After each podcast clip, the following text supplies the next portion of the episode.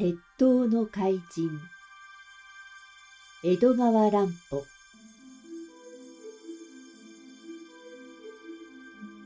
運転台の怪物。小林くんと広田青年が地下室でこんな話をしていた頃一方高橋さんのお家の玄関に一人の紳士が訪れていました。もう一人の書生の青木が取り次ぎに出ますと、僕は明智小五郎です。お使いがあったのでお邪魔しました。というのでした。青木が奥へそれを伝えますと、主人の高橋さんは大喜びで、明智と名乗る紳士を応接室に通しました。いやよくおいでくださいました。新聞などの写真でお顔はよく知っています。使いの者からお聞きくださったでしょうが、私の次男の小学校4年生の子供がカブトムシに狙われているのです。先生のお知恵でなんとか子供を助けていただきたいと思いまして。それは伺いました。僕のところへ使いに見えた書生さんはもう帰っているのでしょうね。ちょっとここへ呼んでくれませんか？明智探偵はソファーにゆったりともたれて、タバコに火をつけながら言うのでした。いいえ、書生の広田はまだ帰りません。先生と一緒じゃなかったのですか？いや、書生さんは僕がじきにお伺いすると言うと、喜んで急いで帰ったのです。自動車で帰ると言っていましたから、まだつかぬというのは変ですね。高橋さんは、書生の青木を呼んで、広田を探させましたが、どこにもいないことが分かりました。変だな。まさか、こんな際に、寄り道なんかしているはずはないが、先生よりもよほど前にお宅を出たのですか？そうですね。僕よりも30分ほど前にです。電車に乗ったとしてもとっくについているはずです。これはひょっとしたら。え？何とおっしゃるのです？カブトムシの怪物団のためにさらわれたのかもしれませんよ。オオカブトムシがケンジ君の部屋へ忍び込むのを最初に発見して騒ぎ立てたのは広田君でしたね。その復讐かもしれませんよ。あの頑丈な広田が苦もなくさらわれたとすると、か弱い検事少年など、いつさらわれるか知れたものではありません。高橋さんはもう心配でたまらなくなってきました。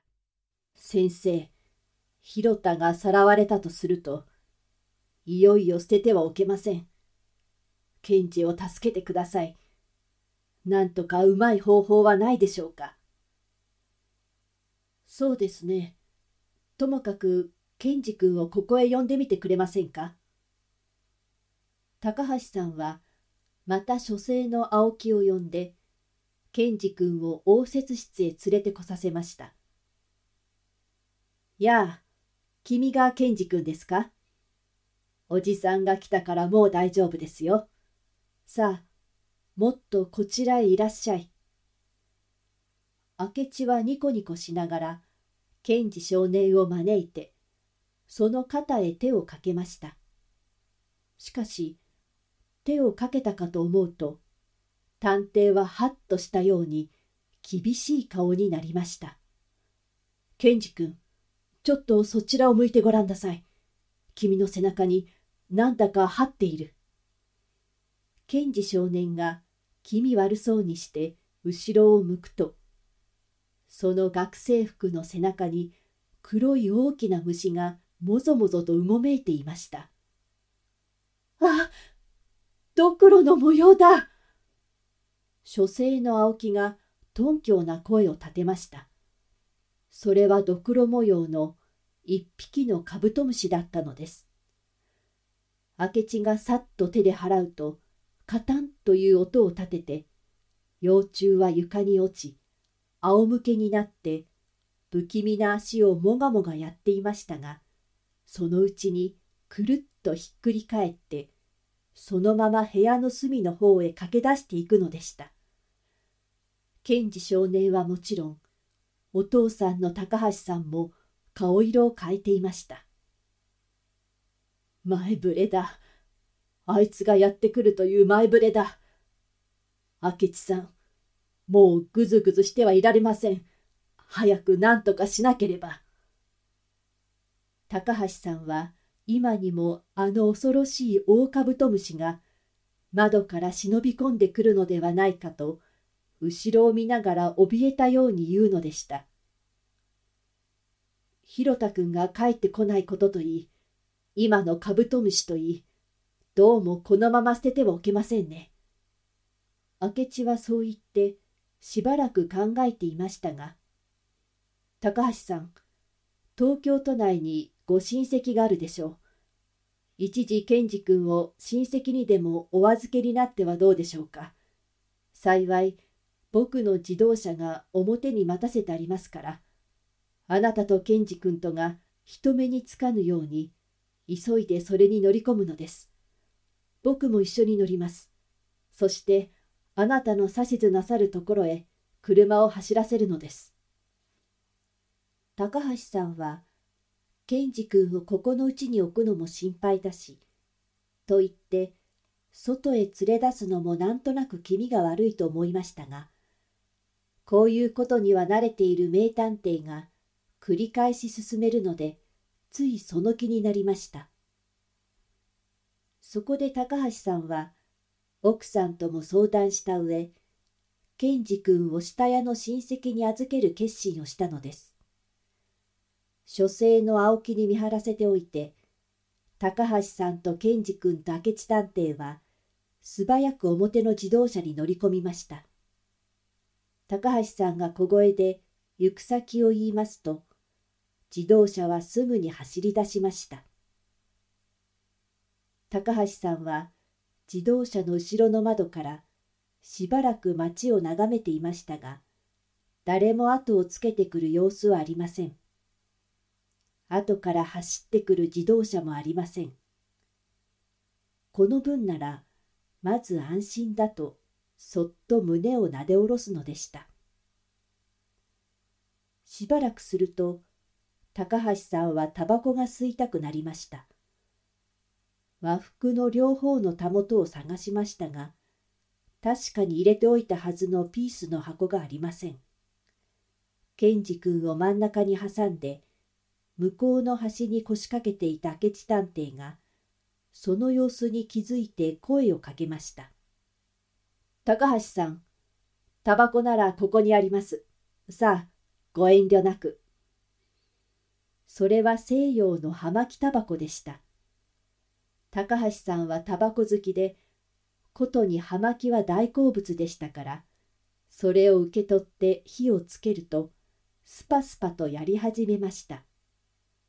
いかがですか？その味は。僕はタバコだけは贅沢をしているのですよ。いや、結構です。久しぶりにうまいタバコを吸いました。ありがとう。走る自動車の中には、紫の煙がもやのように漂い、葉巻の先がだんだん白い灰になっていきました。それから5分ほど自動車が走った頃高橋さんの口から半分ほどになった葉巻がポロッと座席の床に落ちました隣の健二君がびっくりしてお父さんの顔を見ますとお父さんは後ろのクッションに頭をぐったりと寄せかけてかすかにいびきを立てて眠っているのでしたお父さんお父さんケンジ君がいくら揺り起こしても目を覚ます様子がありません。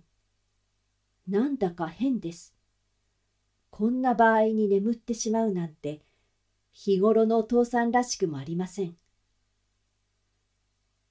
ケンジ君、いくら呼んだってお父さんは起きやしないよ。明智探偵が今までとは違った乱暴な言葉で言いました。なぜです？なぜ起きないのです？ケンジ君はなんだかぎょっとして聞き返しました。葉巻を飲んだからさ。あの葉巻にはね、麻酔薬が仕込んであったのだよ。誰です？おじさんは誰です？ケンジ君は夢中になって叫びました。わからんかね？ケンジ君。ほら、ちょっと前を見てごらん。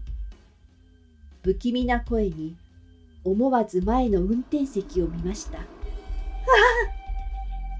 ケンジ君は恐ろしい叫び声を立てたかと思うといきなり眠っているお父さんにしがみついてその膝に顔を隠してしまいました。運転席には何がいたのでしょう。今まで人間だとばかり思っていた運転手がいつの間にか恐ろしい姿に変わっていたのです。そいつには恐ろしく長い角がありました。真っ黒な背中には大きな骸骨の顔がこちらをにらみつけていました。ああこの自動車はあの恐ろしい幼虫が運転していたのです。そいつが長い角を振り立ててぐっとこちらへ振り向きました。お皿ほどもある大きな二つの目が開口を放ってケンジ君をじっと見つめました。